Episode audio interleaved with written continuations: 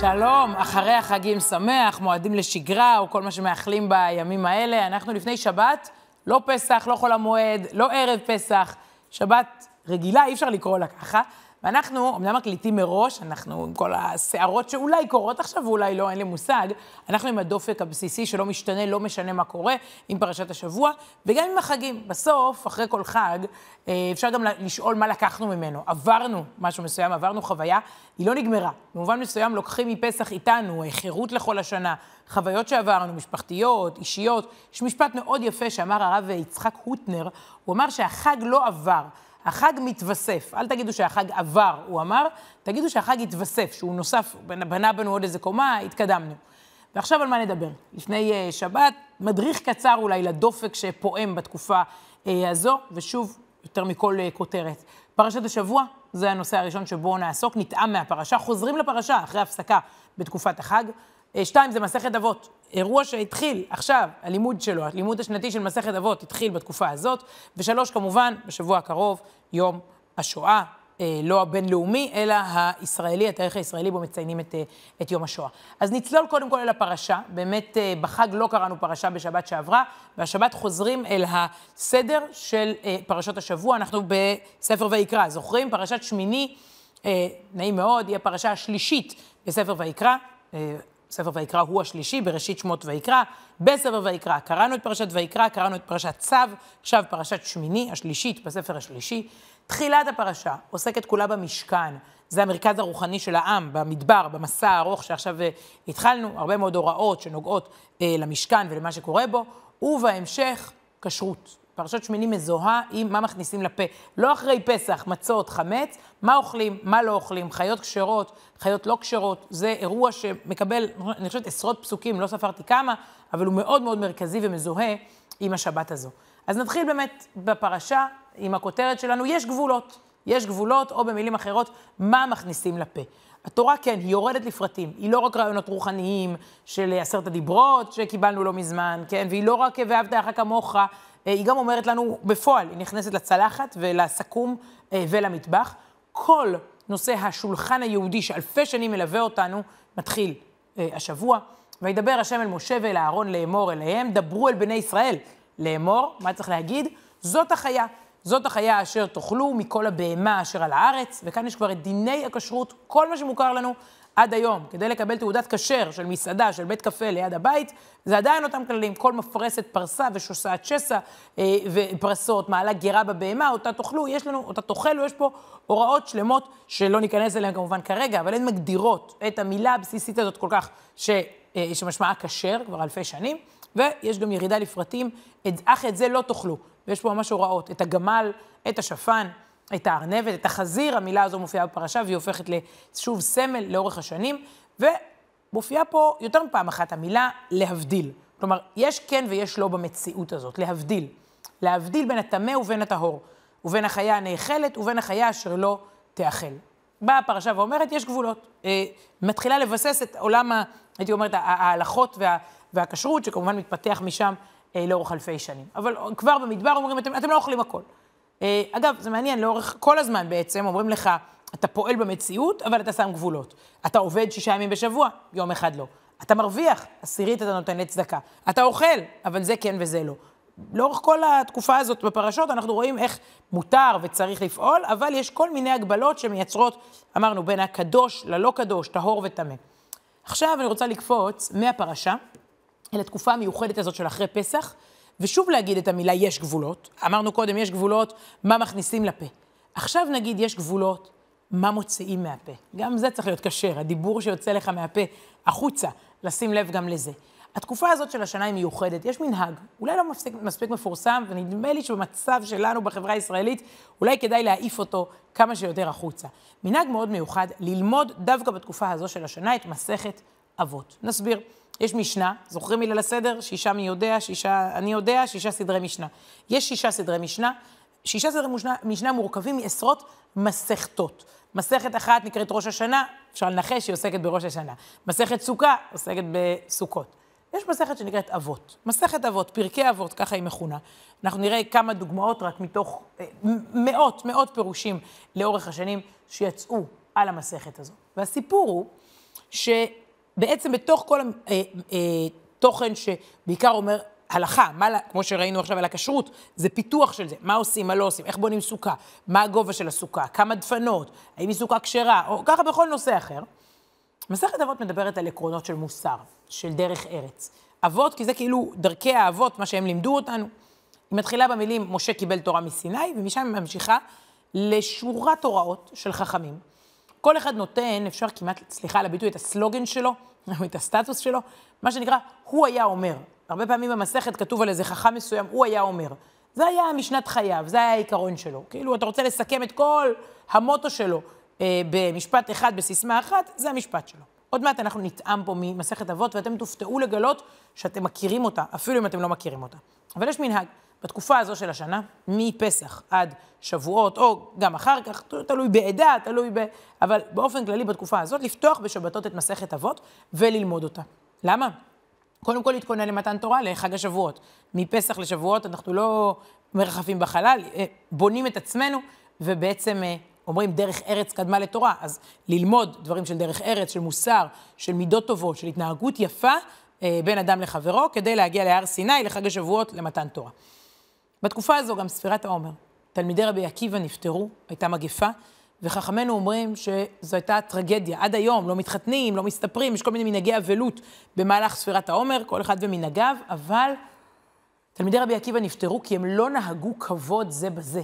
אומרים לנו חכמינו, הם היו חכמים, הם היו צדיקים, אבל כבוד זה בזה. ואז מה, איפה החוכמה ואיפה הצדיקות אם אתה לא יודע לנהל מחלוקת, אם אתה לא יודע לחיות ביחד? ואתם מבינים למה זה נראה לי מאוד מאוד רלוונטי לימינו. מסכת אבות. ולכן מנהג עתיק בתקופה הזאת של השנה, בשבת, לפתוח פרקי אבות, מסכת אבות, בכל דרך אפשרית, ופשוט לקרוא, להתבשם מהטקסט הזה, ולנסות גם ליישם אותו אל החיים שלנו פנימה. אבל עכשיו הפתעה. אתם מכירים הרבה מאוד מהציטוטים האלה. יכול להיות שהם היו תלויים אצלכם בבית ספר היסודי או בגן, אצלי זה היה לפוליגל, כבר אין את זה היום לדעתי, אבל פוליגלים כאלה, כל מיני בריסטולים שהגננות והמורות כותבות כל מיני מילים יפות. אז בואו נלמד יחד את מסכת אבות, אה, בחרתי את הציטוטים אולי הכי מפורסמים. יש פה מהפכה חברתית. אם לא רק נקרא, אלא גם נחיה לפי האמירות האלה, אין לי ספק שמצבנו יהיה טוב יותר, האישי וגם המשותף הלאומי. אז יאללה, מתחילים. מסכת אבות, טעימות. איזה הוא חכם? איך הייתם מגדירים חוכמה? אדם שיש לו הרבה תארים, שלמד הרבה, שיודע המון, לא. איזה הוא חכם? באה מסכת אבות והופכת על הראש את ההגדרה שלנו של חוכמה. חכם זה הלומד מכל אדם. מי שלומד כמה שיותר מכל אדם שהוא פוגש, הוא הכי חכם. ולא זה שכבר קנה חוכמה ותארים ומעמד וככה איזה פרסטיג' ומשם הוא מלמד אותנו. חכם זה לא אחד שבאנו ללמוד ממנו. חכם לומד מכל אדם, זו הגדרה הפוכה של חוכמה. עכשיו תגדירו לי גבורה, איזה הוא גיבור. אני אומרת לכם גיבור, תעצמו עיניים. אני מדמיינת איזה סופרמן, איזה גיבור על, מישהו אה, חזק מאוד, עם איזה כוח בלתי, בלתי, בלתי נשלט, שיכול לעשות ולהציל ולעוף ולטוס, ו... או ב... ב... בלי דמיונות בעולם שלנו, אז הוא מאוד חזק, הוא מאוד... איזה הוא גיבור? אומרת לנו מסכת אבות, הכובש את יצרו. הגיבור זה זה שיודע מול פיתוי, מול יצר, שאומר לו משהו, לשים גבול ולהגיד, זה לא. קצת מחזיר אותנו לתחילת הפרשה. יש גבולות. אנחנו, גבורה אמיתית, בכלל לא קשור לשרירים או לביצועים פומביים שרואים אותך בכלל. אדם שיודע לעמוד בפני איזשהו ניסיון, זאת גבורה. ויכול להיות שבחיים לא נדע על זה, אבל הוא מייצר רגע של גבורה, זה גיבור אמיתי, הכובש את יצרו, שיודע לשלוט על עצמו ולא, ש... והוא לא נשלט. עכשיו בואו נגדיר עשיר. גם כאן יש לנו מהפכה שלמה. עושר מבחינתי זה מה זאת אומרת? יש מצעד העשירים, אני יכולה להגיד לכם מי האיש העשיר בעולם, ומי האיש העשיר בישראל, ומי ירד, ומי עלה, ועושר זה לפי החשבון בנק, לפי המצב הכלכלי שלך. באים חכמינו ושוב הופכים את ההגדרה הזאת על הראש. עשיר זה מי ששמח בחלקו. מה שיש לו, החלק שלו, וזה תמיד יהיה חלק, לא יהיה לנו את כל הכסף בעולם, אני אתן לכם פה סקופ. אף אחד בחיים לא יהיה לו את כל הכסף בעולם, או את כל הכסף שהוא, שהוא שואף, אם הוא במרוץ הזה. אבל עשיר אמיתי הוא מי ששמח בחלקו, מי שמה שיש לו, הרוויח אותו ביושר, והוא יודע ליהנות ממנו, יודע לשמוח, לשמוח בו, השמח בחלק שלו. ואז המרוץ הבלתי פוסק הזה, שהוא אה, אה, באמת לעולם לא ייגמר, הוא לא, הוא, לא, הוא לא במרוץ, הוא מתקדם, הוא עובד, הוא מתפרנס, אבל הוא שמח כל הזמן במה ש, שיש לו. מהפכה רביעית, כבר ראינו מה זה גבורה, ומה זה עושר, ומה זה חוכמה, מה זה כבוד. מה זה כבוד? אנחנו רואים כל כך הרבה אנשים שכאילו דורשים כבוד, תובעים כבוד, אה, אה, מעלים, מתייגים את הכבוד שלהם בכל מקום, עשיתי, הלכתי, אני, פה, שם, זה, בא. איזה הוא מכובד? ההגדרה של אדם מכובד, המכבד את הבריות. מדהים. ככל שאתה יותר מכבד את הבריות, מתייחס עכשיו למי שסביבך יפה, לא רק במעגל המשפחתי, אלא בכלל, בחוץ, ב... ככל שאתה יותר מכבד, אתה יותר מכובד. תפיסה שלנו זה שמכובד, זה מלא דיסטנס, מלא מאבטחים. הוא בכלל לא ניגש להמון העם, הוא כולו באיזה ריחוק אה, מרוב, מרוב כבוד. לא, לא. ככל שהוא יותר יכבד את הבריות, ייתן כבוד לכל בריאה שהוא יפגוש, הוא יהיה יותר מכובד. יש לנו פה שורת מהפכות, כל אחת לעכל אותה וליישם אותה זה חתיכת עבודה. אמרתי לכם, מסכת אבות היא לא, היא לא פשוטה, יותר קל אולי ללכת למסכת שמלמדת אותי איך לבנות סוכה. פטיש מסמר ניקח מהר. פה זה לבנות את זה בנפש, זה, זה לא פשוט. אוקיי, ממשיכים. ס... שלוש מילים, סייג לחוכמה שתיקה. סייג לחוכמה שתיקה, זה אומר שבניגוד לתפיסה שככל שאתה יותר מדבר, אתה יותר חכם ומשמיע את קולך ויש לך מה להגיד, ו... דווקא שתיקה. ואנחנו נוסיף את זה גם ברשתות. לא, שתיקה יכולה גם להיות לא להעלות, לא לפרסם. המשך לאותו עיקרון זה, אמור מעט ועשה הרבה. ושוב, בעידן הדיגיטלי היום זה הפוך.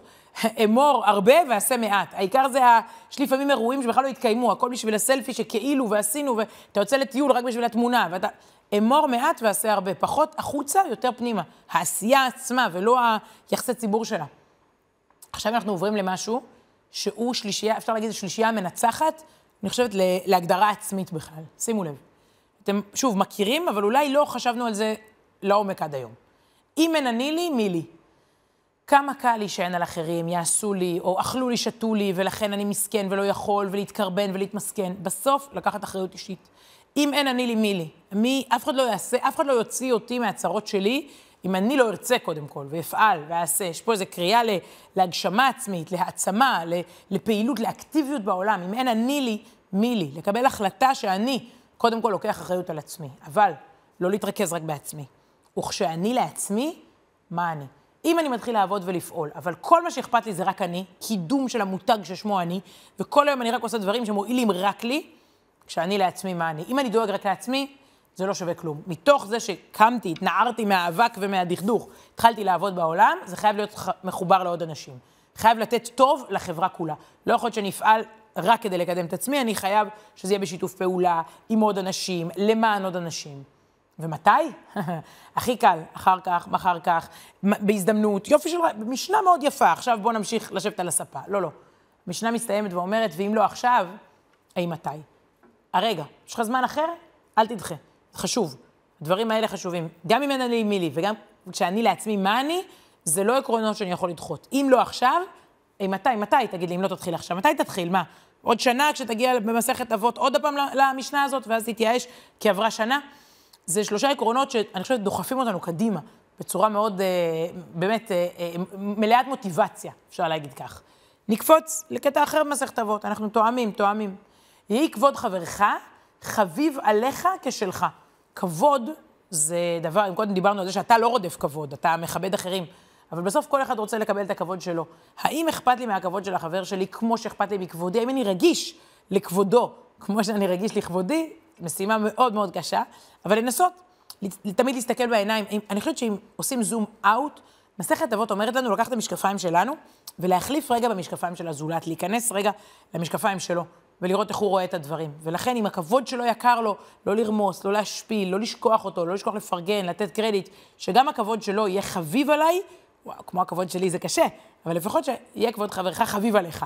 אחר כך המילה האחרונה, כשלך, זה כבר באמת, באמת אתגר. והנה עוד עניין שקשור ליחסים היפים בין אדם לחברו, וכמה כל זה יכול להיטיב לדיון הציבורי שלנו עכשיו. כן, כבוד. אתה חושב ככה, אני חושב אחרת, אבל יש לי כבוד כלפיך ושלך יהיה כלפיי. אז הציטוט הבא מדבר לא סתם על אחדות, אלא איך אתה צריך לרדוף אחרי האחדות והשלום. הווה מתלמידיו של אהרון, אומרת לנו מסכת אבות, אהרון הכהן, שהיה סמל חינוכי. מה זה אומר להיות תלמיד שלו? הנה, אני, אני רוצה להיות תלמיד שלו.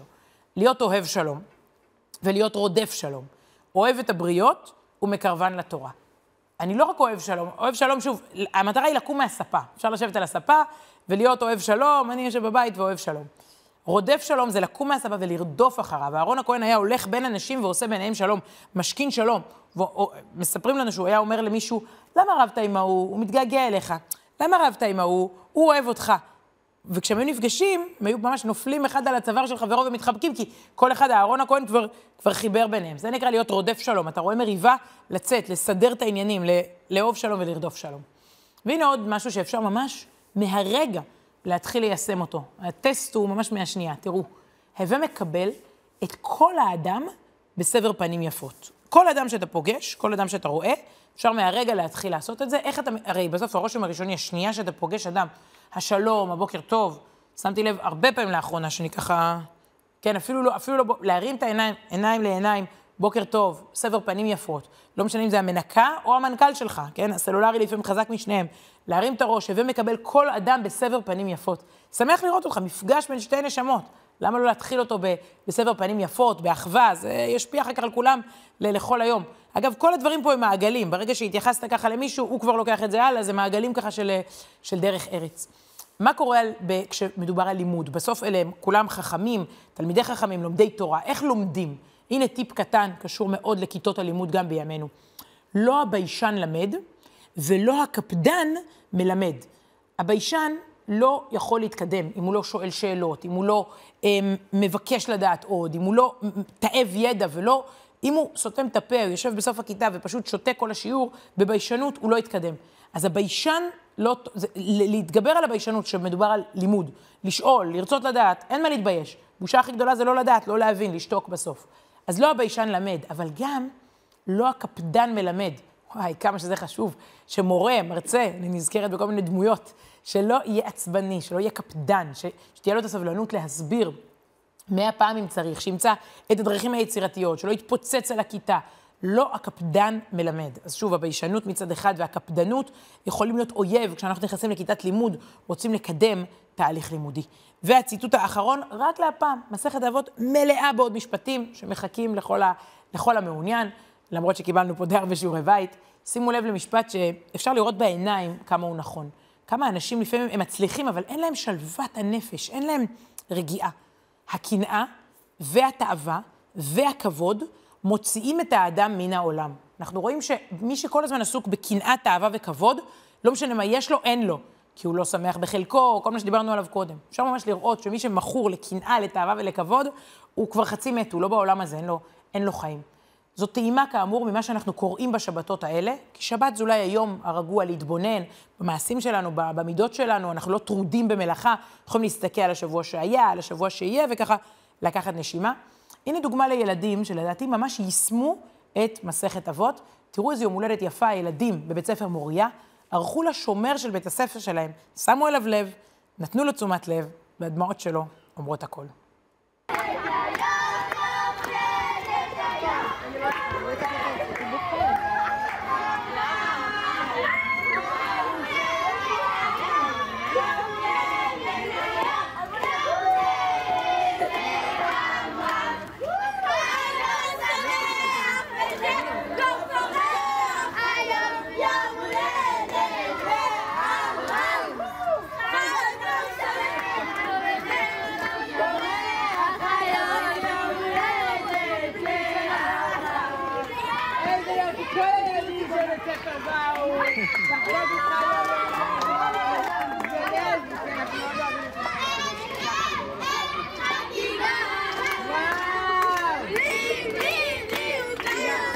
אין, אין, אין חגיגה!